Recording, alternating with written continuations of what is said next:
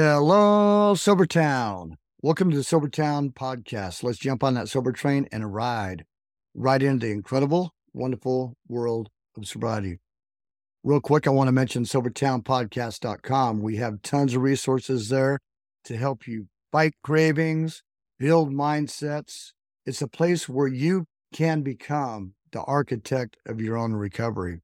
Also, we have a list of sober communities you can get involved with. Sober communities are just vital to our recovery, finding like minded people that we can relate with.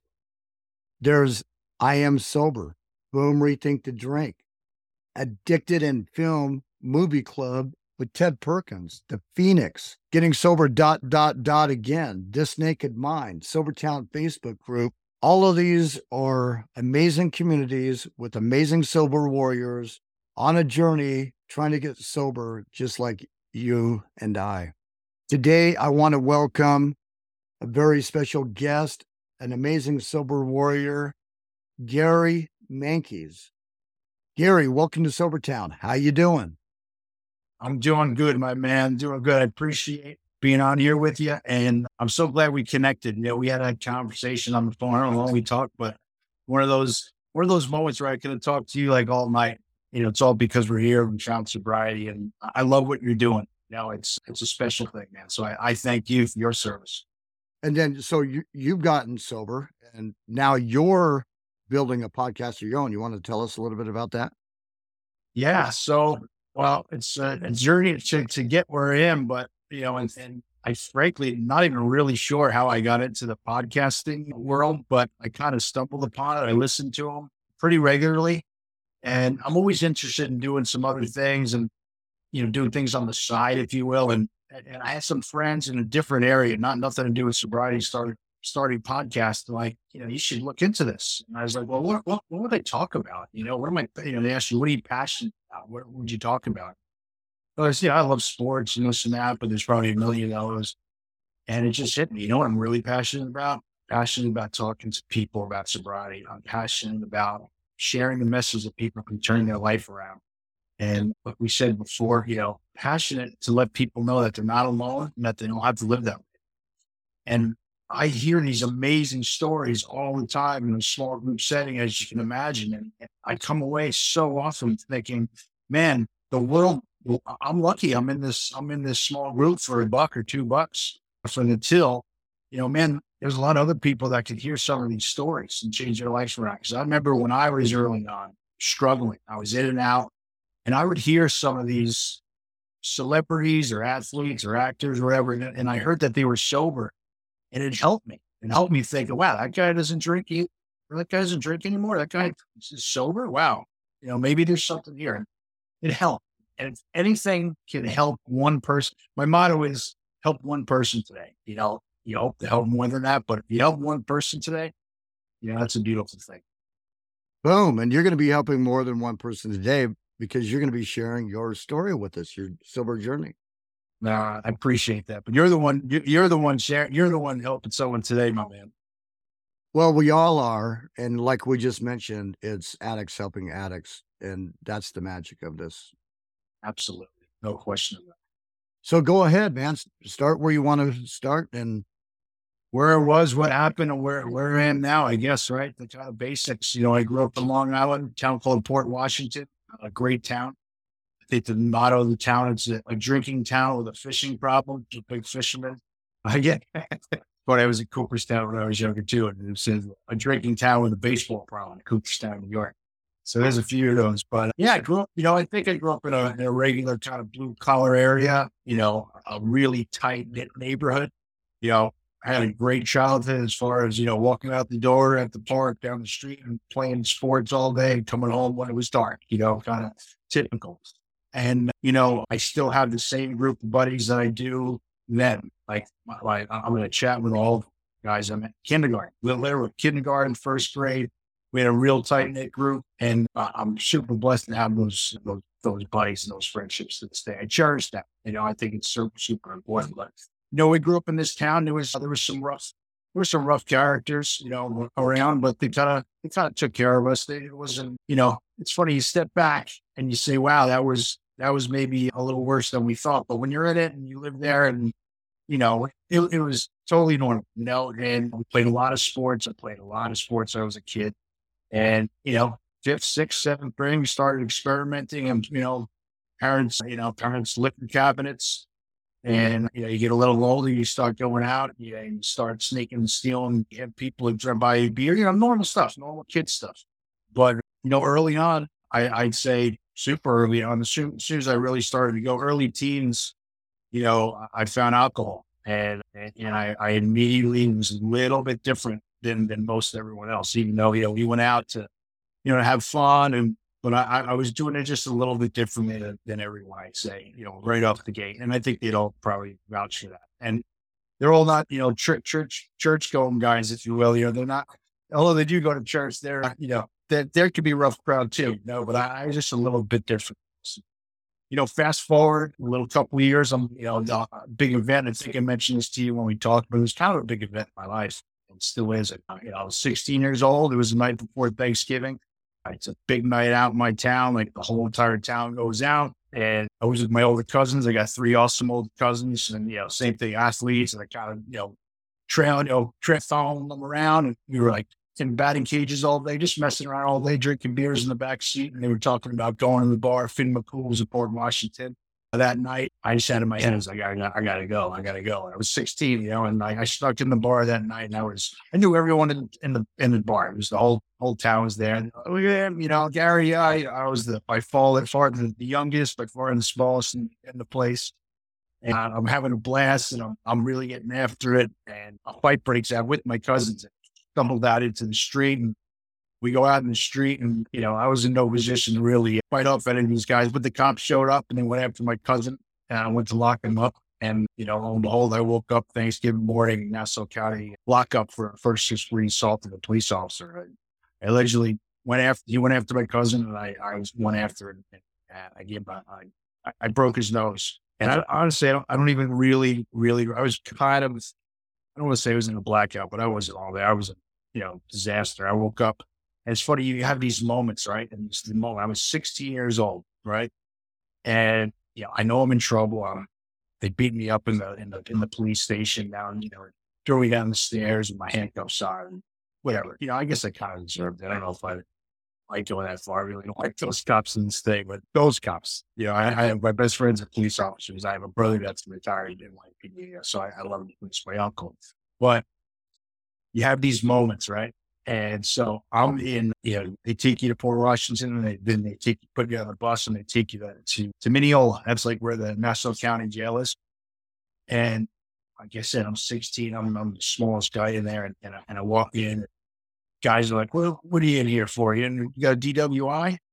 I was like, nah, I assaulted a police officer. I'm like, oh man, cool, man. This boy, little boy's crazy. You know, like he like respected me, right? But it's so silly. But but there was a complete, there was a, there was a, a jail guard, guard, right? And he looked at me and he said, how old you? And I said, I'm 16. And I don't know if I can curse on here, but I'm just going to tell you what he said. Okay. So he said, he said, how old? I said, I'm 16. He goes, nice fucking life. Nice fucking life. He was pissed off. The guy was mad. I can still see him to this day. And it hit me like he's boom. You know, I'm like, he's right. Nice fucking life. I'm 16 years old.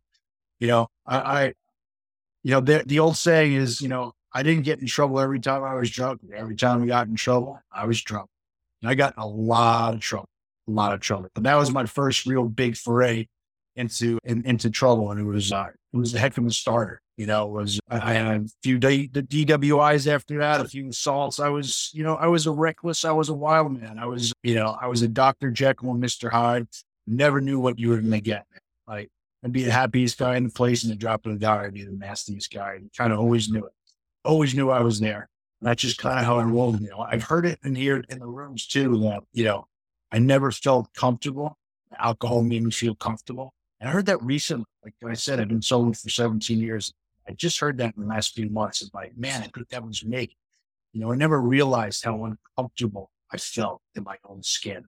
You know, like we grew up in a funny town. So town with four of us, and like I said, it's a great town. But you have this. I grew up in this kind of, you know, blue collar, rougher area where broken families and, you know, people doing what they can to make ends meet. But if you went up like, I don't know, half a mile or a mile and you went through down some streets and you hopped over a couple of fences, you were in this place called Sands Point. It was like one of the wealthiest places in, in the country. So we all went to school together. And, you know, I don't know if I just felt uncomfortable. I, I, I don't know, but I did felt uncomfortable whole life. And alcohol let me, you know, and, and loosen me up. You hear it a lot and let me talk to girls. I did talk to girls and I just, you know, I kind of found my, found my way, I guess. I will say too, back up a little bit. You know, I had a very active dad. My dad, he never got sober, but he was very active. He was always rough and telling guys in and out of my house. And cocaine was the big thing for them. You know, they would be like, be cut straws and then I could go grab my spoon for my Cheerios and it was like cut straws and you know, stuff. And I can see him too. You know, the stuff sticks with, with me at least sticks with you. I'm pretty sure sticks with you because you see, I can see them doing the stuff. And you know, I knew what they were doing and had a younger sister. And, and I always said, like, I don't care what I see or what happens, but anyone, like my sister sees any of this, like, I'm going to lose her. And I, and I just, I think I started to, develop, I went from like this kind of innocent kid to like this kid started developing a real chip on his shoulder. I still have this chip on my shoulder to this day. It's, it's kind of subdued, but comes out sometimes. I, I venture to say it helped me sometimes too. It's a little competitive edge you know, a little kind of like, I'll do it. Definitely a, a, a, really bad stubborn aspect aspect to that. It is what it is. It's who I am. I try to work on it, but you know, I, I got to be who I am too. Like, you know, I'm not perfect. I'm far from perfect. So, you know, we had that. You know, my mom is one of ten. Drinking's a big, big part of that. My mom's side of the family. I'm the first grandchild on on my mom's side. I'm super proud of that. I tell you, like 21 younger cousins, they're still coming. And, but it's amazing. You know, it's a beautiful thing. You know, I, you know, I was in and out, never knew what I was going to do myself. I was bartending, you know, fast forward a little bit from 16 out of high school. Never, I never, I didn't play to one college. You know, I was a decent baseball player. I played one year of junior college baseball. You know, didn't go to school though. You know, it's just so typical of me. I stopped going to school and, you know, I failed out.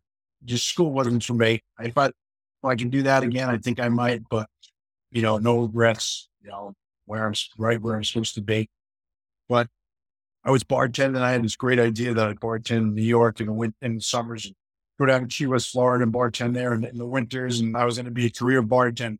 And that was my real, you know, real dreams I had. Right? Isn't that beautiful? Well, it's so something so proud to be, you know. And I was bartending. Some guy came in, and I was bartending in my town. Actually, Port Washington guy came in. and said, "What are you doing here, man? Like, what are you doing? Right? You should come work for me. I work. I, I I'm this Wall Street firm. Come, you know, come work for me. You're going to kill it. And I was like, all right, maybe I can make something of myself. And you know, I went to work for these guys, and they were like, yeah, they were like boiler dudes. Like, uh, you know, I, I think they were uh, a place. I, I didn't last there long, but I, what I did was I took my test. I got my license there, my Series 7, 63, and I got licensed to be a, to be a stock broker, you know, but these guys were like selling stocks to people. And I was like, I don't know anything about stock. I, I wouldn't sell a stock to my to my mom, so I'm not going to sell some stock to some stranger just to make money. But I got this license, man. Like, I think I can do something with this. And I started dating this amazing girl, amazing girl. Her brother worked at a real real firm, Wall Street trading desk firm, and he brought me in. He got my foot in the door, and uh, and that was in February of February of 2001. I started there, and that was downtown New York and I am, I think I'm 24, 25 years old, something around 25 years old. And, you know, I don't have a college degree. I'm sitting around a bunch of, you know, Ivy Leaguer kids, you know, my age, you know, did things right, you know, and all went to college. Where'd you go to college? You I go to college. Where do you go to college? Yeah. Yeah. Go to college. How'd you get in here? I was like, I don't know. I don't know. I got in here, but I'm here, you know, and like, I say this too, like, man, I didn't even know how to answer an email. Like I remember early on, I get an email and I was answering the whole email in caps, caps lock. I was, I was lost, man, totally lost. But that chip on my shoulder, I mentioned, like, there was something there, like, trying to like screw these guys, you know, like they're not better than me, and like I'll figure this out, you know. And I didn't know what I was doing, but I remember telling myself, "This is a this is ridiculous to say, but it's true." Like, like listen, I'm going to try to learn this stuff like I know the sports section. I can talk the sports section to everybody on this floor right. So I'm going to just try to start reading. It made no sense. And just keep reading it. And I did. Started making some sense. And, you know, I, I was there. I was at this dynasty. I mentioned I started there in February 2001. And I'm about, you know, 10 blocks. I don't I think that's even more. I think I'm probably closer to eight blocks north of the World Trade Center. And I'm outside and I'm blowing a butt on September 11, 2001. And all of a sudden you hear this explosion. I was like, whoa, what's that? Like, you know, look up and there, there it is, right down the street. It's the World Trade Center. Then we go back upstairs, you know, we, we evacuate, we, and then it was just complete mayhem, like, like what you saw, you know, and, and I, I mentioned that. I mentioned it because it always, it always comes up. So it's something there, you know, but it's the first time after that, that like, I didn't, I, I didn't care about stuff. I always thought I wanted to have a family. You know, like I was like, I don't want to bring, I don't want to bring kids into this world. You know, I was really So bad. just so people know, that Yeah. was 9 11. 9 11, September 11, 2000. Yeah. Yeah. I was you know, I say 10 blocks. I'm pretty sure it was closer than 10, but I just kind of, I don't want to overdo, but I mean, it was right there, you know, ran back upstairs. And I, you know, that's a, that's another topic to talk about that entire day, but that was, Yeah, I mean, 10 blocks, you look out and you're looking straight up at the world. oh, right down the street, right down Right. the street. Right. Yeah, right down the street. And then, you know, so the first one hit and you don't know, you don't know what's going on, you know, and you think, man, you know, that sucks. How did that happen? Know, plane hit it, man, awful, you know, man, I hope everybody's, you know, I wonder how that happens. And I never forget this guy came up, this tough guy from Brooklyn came running up, screaming. And he's like, that wasn't an accident. That wasn't an accident. That was on purpose. Like, what is he talking about, man? Like, he was right, you know. And then the second one hit, went over the loudspeaker and they said, We're evacuating the building. We don't know what's next. You know, everyone went outside. You know, we saw people jumping and, you know, we went north. And, you know, we, we I started walking. I was walking, you know, again, I wasn't like really tight with these guys at work. Like, it wasn't like part of that circle. But, you know, they're like, stick with each other and, and, and go somewhere. So we started walking north and I bump into a, a, a neighborhood, one of my neighborhood buddies, one of the older, older than me, but like, you know, we played same circle kind of stuff, you know, and he was in the World Trade Center and ran into him. And I was like, oh, he's like, gee, you know, Gary, you know, give me a hug. And he's like, come with me. So I left the guys I was with. I was stuck with him. He lived not far. We could, you know, we kind of walk, you know, and, and I'll never forget some guy in a van. He was, he was like a foreigner. He was, he, we kind of, kind of made eye contact with him and he was like talking to me. I was like, what, what is it? And he was saying like, couldn't understand what he was saying. And he was pointing at his radio. What he was saying was the Pentagon just got hit. Pentagon just got hit. And then we looked at each other. We're like, holy shit, man. Like United States, like we're under attack. We are under attack. And so anyway, we, you know, we left, we fled, we went back to his apartment. He lost one of his best friends in that building. I, I lost people I knew. I didn't lose anyone that I really, you know, super close to me. I knew tons of people that were in there. Just, you know, I didn't have one of my best friends in there. I put family, you know, people, a lot of people, you know, that was a heck of a time uh, around my area too. It was just like, yeah, this is your community yeah, just attacked. a hundred percent. Like, you know, that's New York City. And then you go home and it's all around, you know, the suburbs. It's every church and it's every community got decimated. So like, I feel like I was at funerals and memorials and church for like a month straight, you know, like, and it was like Rudy Giuliani. Everyone was trying to get to that, to, to everyone. It was, they were everywhere. It was unbelievable. You know, I fell in love with George Bush there, man. He was, I loved that guy at that time. But so, you know, that was, that was, you know, September, you know, and like I said, I kind of gave, you know, it was part of me. I was like, I don't want, you know, I, I, I was in a bad spot. I don't know, just like everybody was, everybody was, you know, and, you know, that was, you know, September and, you know, fast forward a couple of months later, I go out on Thursday night at work with these guys. I do what I always do. I left them and wanted to do my own thing because no one or any way I could. I needed to be alone. I, I was real isolator. I used to love to be alone. Loved it. Like, like, yeah, cool. This is great, guys. And I just do Irish section. I leave them and I go do my own thing. And and so that's a Thursday night and a regular Thursday night, you know, and I go out all night and I don't show up next day, Friday, no call, nothing. I'm still at it, you know, and now I'm feeling it like, man, it might be a little bit of trouble here. You know, I need to call. And so I just kept going Saturday, Sunday, Monday. I'm still going at it, still at it, you know, everything. I'm looking for everything. I'm trying to show everything in my body, drinking nonstop, not sleeping. People are looking for me.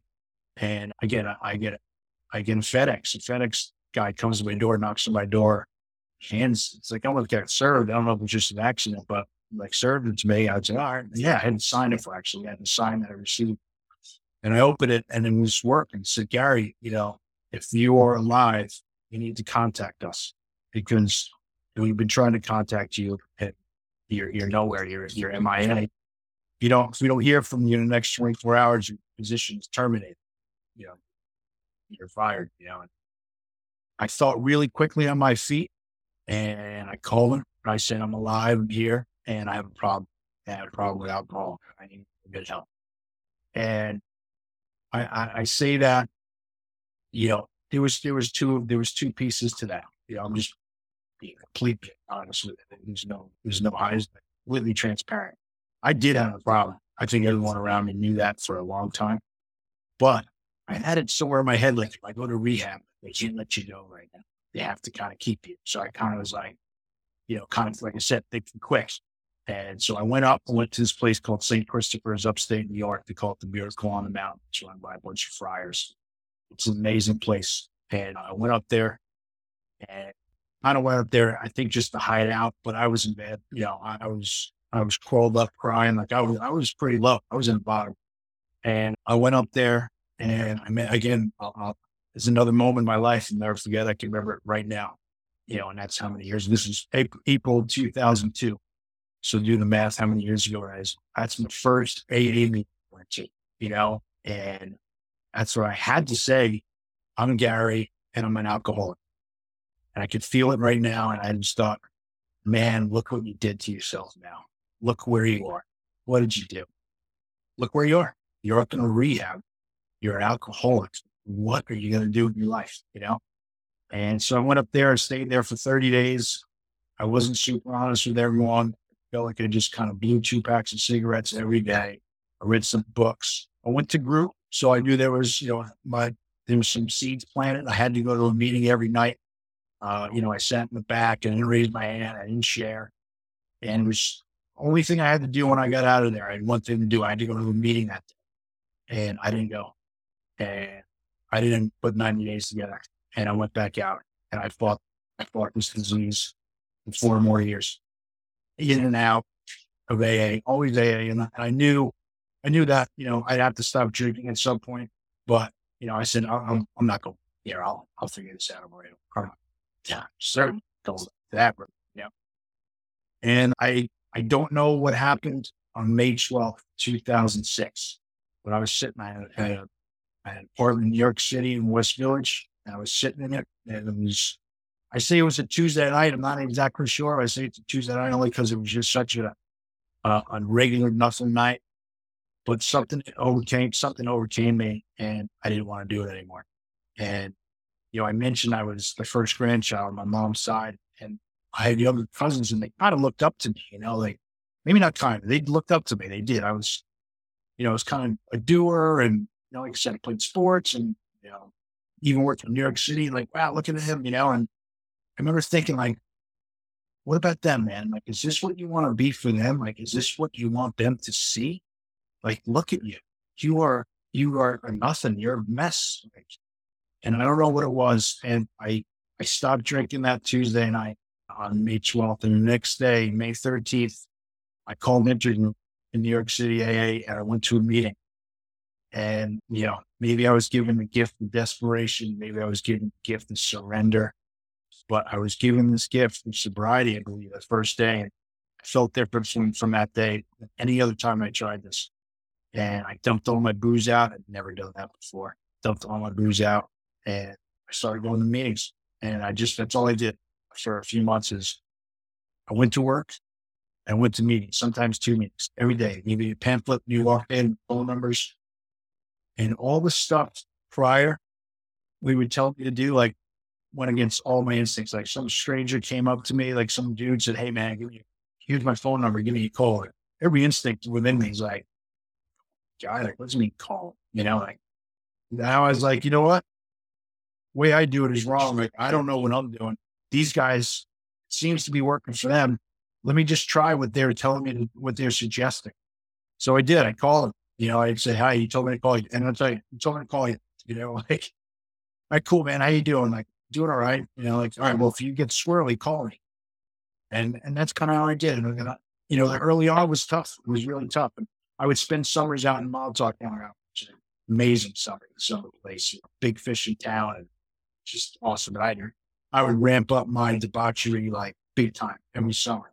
And I did something really stupid. I still went out there, but in, in, May, I guess it was, yeah, probably right, right around this time. My sobriety needs May 13th, 2006. So probably right around June or something. 4th, 4th July, I'm out in Montauk. You know, I don't have a sponsor. Like I said, I'm just going to meetings. I'm walking down the street, middle of the day, Montauk, and this guy's yelling at me from inside the bar. It's like, yeah, man, let's go. Go eat beer. I'm like, I'm not going to make it, man. I'm just, I'm not going to make it. And I looked and there was a meeting that night in Montauk. I never been to a meeting in Montauk. I went to that meeting. I tried just hang on just to get to that meeting. And I went to the meeting. This guy spoke and everything he said, like I needed. And when he was done, I stood up. Again, you have these visions, right? Like I feel like there was, you know, a few hundred people. It was a big room with was it a few hundred people, but it was it was a big packed room. And I stood up in front of everyone and I was like, I, I need you. I need your help. Like, I'm not going to make it here. I've been, you know, 30 days. I, have tried this before. I'm not going to make it. Like, all right, well, come, you know, come see us after, come see me after the meeting. I did. He had this crew, group of guys in there. And I'm telling him, I'm telling him I happened walking on the street. People were yelling for me and my, hanging out house, a bunch of my old buddy, writing buddies. I don't know why he came here. And I'm like, all right, just, you know, calm down. We'll get you, I'll get you not to drink. He said, there was a group of guys said, I'll get you not to drink. When he said that, I got pissed off. Like, what do you mean you're to get me not to drink? Like, do you know who you're speaking to? Like, you have no idea who you're talking to. Like, what do you mean you get me not to drink? Like, just calm down. It's going to be all right. You get through it tonight. All you have to do is call me tomorrow. It's all right. So I made it through that night and called him tomorrow. He was like, man, we were all praying that call me. So happy you called. Come over here and he had a house. He became my sponsor. We started going through the book. We went through the steps and I started writing stuff down. You know, stuff like my dad I shared with you before. I'd never shared anyone before. You know, I, that's where I come from. You don't you don't say a word to him. You, know, you keep it all in. You know, we don't share nothing. You know, and and that was hard. I felt like I was like ratting ratting my dad out. Like I do, you know, and I have a relationship with my dad today. I do. And I did. I always kind of kept it you know, he did the best he could too. You know, like even though he doesn't realize he was sick at the time he was, you know. But you know, that was my journey. That was mm-hmm. that's how I got today. And and I just like I said, for the first time, I if they told me they told me to call, it made no sense. I called. Told me to meet him here for a meeting. I just did what I was told. And then I started feeling feeling better. I started feeling like, you know, it's gonna be okay. But I, I kind of left left that old world you know, to the side. Like I, I, I checked out like from my buddy and I checked out from all that stuff. I feel like there's this big chunk of time I missed with them. But I came back, you know, I came, I, I, I didn't lose them or anything. And I remember like I was 10 years sober and we're at, you know, some barbecue in one of our guys' houses. I was like, I was a little squirrel. I was like, I, I wasn't really sure what, what, what they thought, you know? And I was like, you know, I came up you know, I was like, yeah, what are you guys? I never talked to you guys. Like, you know, what did you think? Like when I went away, I stopped drinking and I kind of checked out. And they all looked at each other like, oh, we talked about this guy. Like, we think you would have been dead. All of us. We think you are on that path. Like, I was like, really? Like, 100%. I can't, we all think you probably would have died. And I was like, oh man, all right. I was like, all right, I'm going to, I'm going to keep, I'm going to stay here for a little while longer. I'm going to keep coming, you know, like, and, you know, I said this before. I'm, I think off while we're recording now. There's not a big giant sign like welcome to a meeting like says, you know, come on in here, completely change your life. Like that's exactly what happens. That's what happened to me. I see it happen, you know, every single day. You see miracles every single day. You know, and, and 17 years ago, I'm 48, I'll be 49 in a month. Yeah, but 17 years ago, I was an, adult in stature, you know, but I was a scared little kid inside. And I used to think I wasn't afraid of anything. And I, and I realized that I full of fear, full of fear. You know, I could put fear on almost any, anything, you know, afraid of what you're going to think of me, afraid of what that person I'm afraid I'm not smart enough. I'm not good enough. All this stuff. I'm not enough. I hear this a lot in here. You know, all roads lead to I suck. And that's where I was. I was there. And, but it was all inside. Like I'm so thick headed. I didn't, I couldn't put it together. You know, you start putting pen to paper and writing that stuff out. You know, that's what happened. I, I became a man in, in sobriety. You know, I became, you know, I became, I had words like integrity, responsibility, you know, and, and that's that's what was given to me. You know, I hear also like you can put a sticker on everything you have, you know, like property of AA or property of my sobriety. You know, that's me, hundred percent me. And I'll I'll share another just to give you a, real something to really hit home this. my 10 year anniversary. My wife, who was the same girlfriend that I mentioned before, she stuck with me through and thick with him, you know, and she's been she's been through it all with me. But my wife wrote a, you know, a congratulations card for my anniversary, anniversary card. And said, you know, congratulations on 10 years. Look how far you've come. Just think, if you didn't do this, your two children wouldn't be, wouldn't be here. And excuse me, you know, that hit me, man. And it hits me right this second because it's true, man. It's so true. My kids wouldn't even this defining by sobriety. They're my world. My wife, my two kids. That that's my world. And yeah, I mean, now fast forward, and I am super active in AA here. A lot on Zoom. I go to meetings in the city, but a lot of it's been on Zoom. I took it to Zoom. There's nothing like in person, but I don't, you know, whatever whatever it takes to get to a meeting, it's and I'm super active in the booth. Um, you know, everyone kind of knows me around here. I, I am I am as far as like anonymity, I, I almost like don't believe in that at this point. Like, you know, I'm not like, I'm not promoting it, but you know, I just want people to know if you have a problem, like I'm, I could be an option.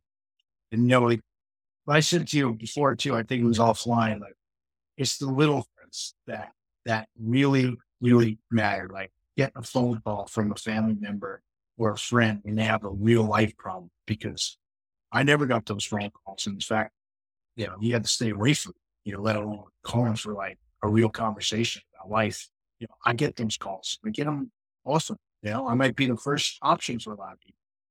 You know, another thing is, and this might sound silly, or you might, someone out there might totally get this, but when the phone rings, when my phone rings, I have an instant sense of gratitude, like right away, that I can answer this call. Because for so long, I could not even answer the phone because I didn't know what I did the night before. I don't know who was chasing me down. I don't know what I owed. I don't know anything. even in sobriety for a long time, man, I couldn't answer the phone. And today, I can answer the phone. Right? I feel it. And that's a little thing, but man, that's a that's a big thing. So and now now I'm starting the podcast, which you know about. So so I'm excited for that though. That's that's the next chapter of hopefully helping helping people.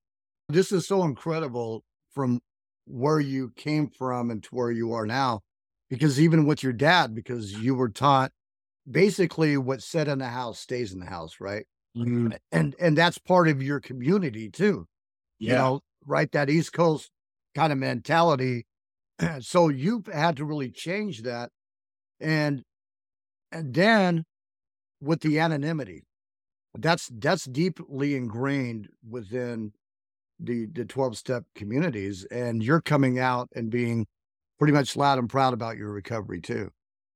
A hundred percent. You know, and that goes. It's funny you mentioned that. You mentioned you know my community where you up like that goes. That's extended, right? Like my father, like he's probably like really quiet about that. You know, I'm in AA or I'm sober. I'm like, dude, I'm yeah, I'm not nothing to be ashamed of. You know, like you know they say the word grateful alcohol, and for so long I was like, bullshit. I'm calling bullshit on grateful alcohol, man.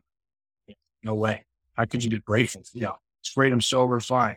But today, like I just mentioned about my family and like my family wouldn't be here. You know, like my, everything is, is, is turned like people helping each other. Like I was, I was raised like, like, hell no. Like, you know, I mean, like, you know, get away from that. You know, what's that guy doing? You know, being so vulnerable, trying to help someone. Now I'm like, I'm attracted to those types of people. Man. Like, you know, it's completely turned. But yeah, the anonymity, anonymity everyone's different. Like, and everyone's totally different, and everyone can do this. There's different ways to get sober. You know, it doesn't have to be AA. For me, it was AA. And for me, there's people in rooms that are sober longer than me that I protect their, like, they don't want anyone to know to this day. Like, I'll see them, like, oh, I told my wife that I know you from work. I'm like, all right, you know, cool, whatever, you know, again, like, whatever works for you, man. Like, you, does anyone know? I was like, everybody knows, everyone. You know, I also worked on a, a trading desk floor. And it was like a few hundred people on this floor, and the whole place knew I went to rehab. You know, and they also knew that I fell off. yeah, well, less than a month later. You know, like so.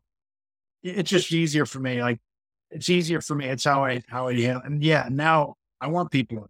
You know, now like I'll see people like that I used to work with. Like, oh man, this guy has showed up. Just like give him my number. You know, they know. They know. Like, you know, oh, I got so you know, and that's how I wanted to. I don't think I don't think anonymity for me. This is not. I'm not trying to change the trajectory or anything, but I don't think anonymity meant like to hide, and to hide from you know who you are. I think I think you got to put. I have to put myself out there for some people if I want to help people. You know, and I think I can help people not just in the rooms. I think they can help people outside too. Well, you know, back in the day with Bill W. and Dr. Bob, people were being locked up and institutionalized in mental facilities because of, they were an, an addict and they didn't know how to deal with it. And it was really easy to commit someone to these institutions. And I think that's where a, a huge part of that came from the anonymity was you really had to protect yourself. But even today, you know, at the social gathering that I just went to, people have been tagged on their careers or insurance or something like that because they they went for help. So mm-hmm. sometimes, you know, there are reasons for the anonymity, but it's really cool when we have people that are able to like bust through all that. And then with this podcast that you're doing, tell us a little bit about the description of that podcast. So, you know, I want the podcast to be, you know, it's not, it's not me per se. You know, it's not Gary Menkes like helping people. It's it's the platform. I want it to be a platform where we can share these stories like you and I are talking. And that one person out there can say, you know what, he can do it or she can do it. You know, I can do it. You know, I'm very much into, you know, you get sober, you know, like now, like we want to be happy too. Like I think there's so much here besides, you know, putting down the drink. And you know, I was given the gift of I'm drawing a blank real quick. When you when you that the obsession to drink has been lifted. And if you knew me 17 plus years ago, that was impossible. I mean, so impossible. You know, I I would have probably voted the last person they knew. I would have voted the first person that should, but the last person that would. But it was given to me. And I don't know how. I don't know how it happened that night to me. I really don't. And I want the podcast, I want the podcast to be a platform to inspire and to showcase these people with their stories to inspire others that they too can get sober. And not only can they get sober, but they can change their life. And like, no matter where they are, their best years are ahead of them. I firmly, firmly believe that. Maybe it's maybe it's my stubbornness. Like maybe it's just me. Like like I said, I'm gonna be 49 in a couple years. Maybe I'm just being maybe I'm fighting the whole thing but it's a good fight because you know you look around. I was I was watching. You know, you see this guy in Pete Carroll. He's a football coach. He's seventy something years old. He's running up and down the the, the sideline like man, man. Like we got a lot of time ahead of us. Like and they could be our best years. And so you know, go get healthy. You know, go help someone. Stop. You know, get sober first. You know that that's first and foremost. But after that, like there's people all walks of life everywhere athletes, Hollywood, CEOs, you know, the, the guy down the street who was in, in, in the dump and now has a lawn care service and he's taking care of his family. Like, I want to talk to those people, all those people that got sober, turned their life around, and now look where, what they, where they are and that you can too. And that's what it's about. Too. Yes. That's what it's about.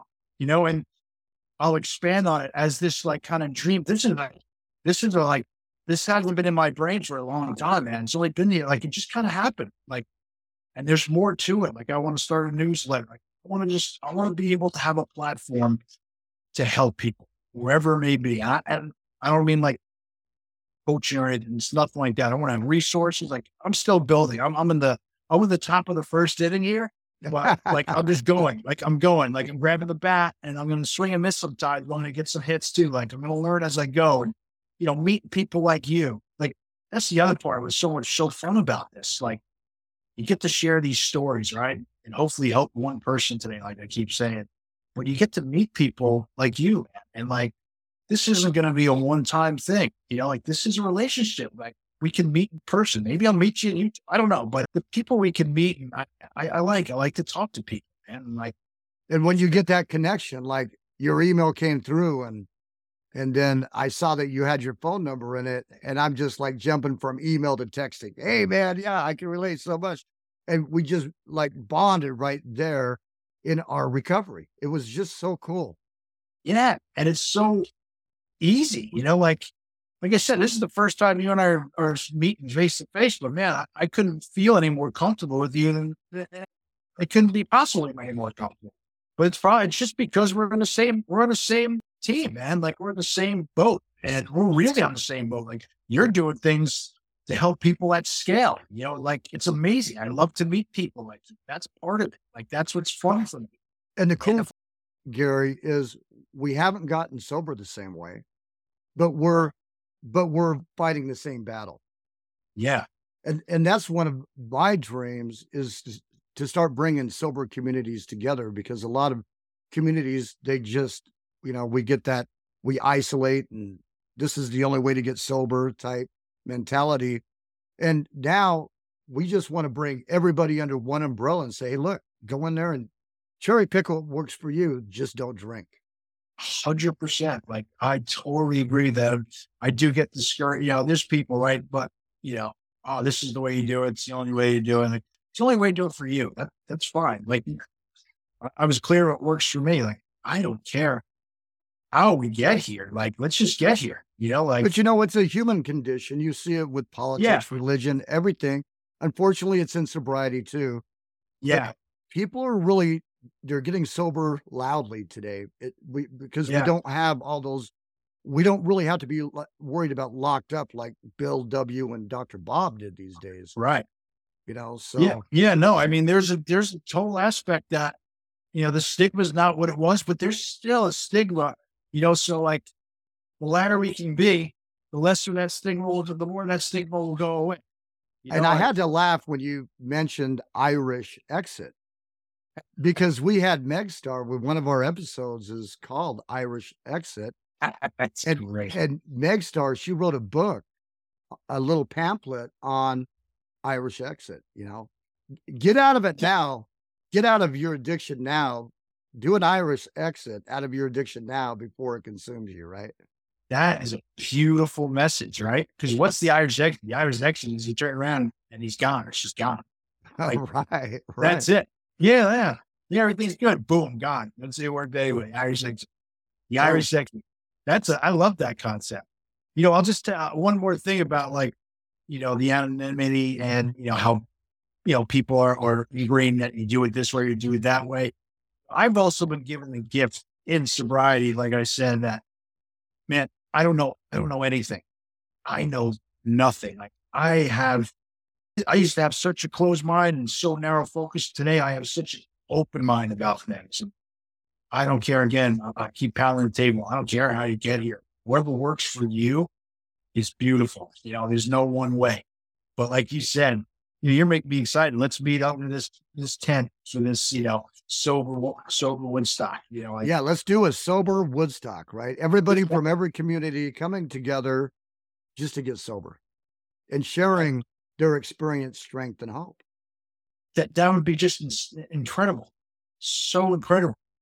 We just did a sober meetup with around 43 people, and it was just amazing. It was an amazing, yeah, that's time. That's what you're doing. You know, you're building communities, like the story you told with the woman in Arizona. Like she doesn't get sober if, if you're if you guys aren't out there, you know, putting it out to the world online. She found you guys, you know, like that's what it's about. That, that, that, that's the dream. Help one person today. I've said it too many times, but that's, that's like the motto. Well, the Matrix has an army selling us their poison. Not only do we worry about addiction, but they're shoving it in our faces and they're brainwashing us with their subliminal messages. And they've done it to our families and our peers. And it's, they've got an army and we need an army of podcasters, of everybody, you know, websites, whatever it may be. Yeah. Out there fighting this battle too. I, I totally, totally agree. And, you know, we've, it's been more than brainwash. It's, you know, it's generations. We talk about this on the phone. It's generations. You know, my wife likes to tell me, Garrett, like, you broke the mold. You have broke your mold. You know, it's funny. My, my son, he's eight years old and, you know, we had, I had my anniversary a month ago and, you know, he's like, you don't drink alcohol? I said, no. He's like, never? I was like, no, never. You know, it's not good for you. I'm not ready to, to tell him to share him this podcast just yet, if you will. he's not ready to hear that whole story. But he came up to me, honest to God, just yesterday, and he's like, he takes it very little, but he's like, Dad, you know, I'm not going to drink alcohol either. It's really bad for you. And I said, pal, you have no idea how far ahead of the game you will be and how, how hard, how happy that makes me. But it also made me think of when I was a kid, like, you know, I was like, Hey, old? Great. Yeah. Take a swig of this. Like it was different, like totally told, and it still is different. Don't get me wrong, but we can break the mold, right? And, and help our kids, you know, so. For your family, yeah. you're breaking those addictions of bondage for your family. Right. Right. Like they're going to grow up differently in that sense, you know, than I did. I hope a lot of it. Like, you know, they're not going to see cut straws in their, you know, in their, and there's, in their stone drawer, you know, but you're not going to, you know, that's the other thing, man. Like, if, if my kids saw, I think I talked to you on the phone, my kids saw me even with a, with a drink in, in me, they would sense the difference in their father right away. And their lives immediately, even without me acting out, their lives would be altered they would be all oh, for, for certain. Yeah. You know, so that's another gift.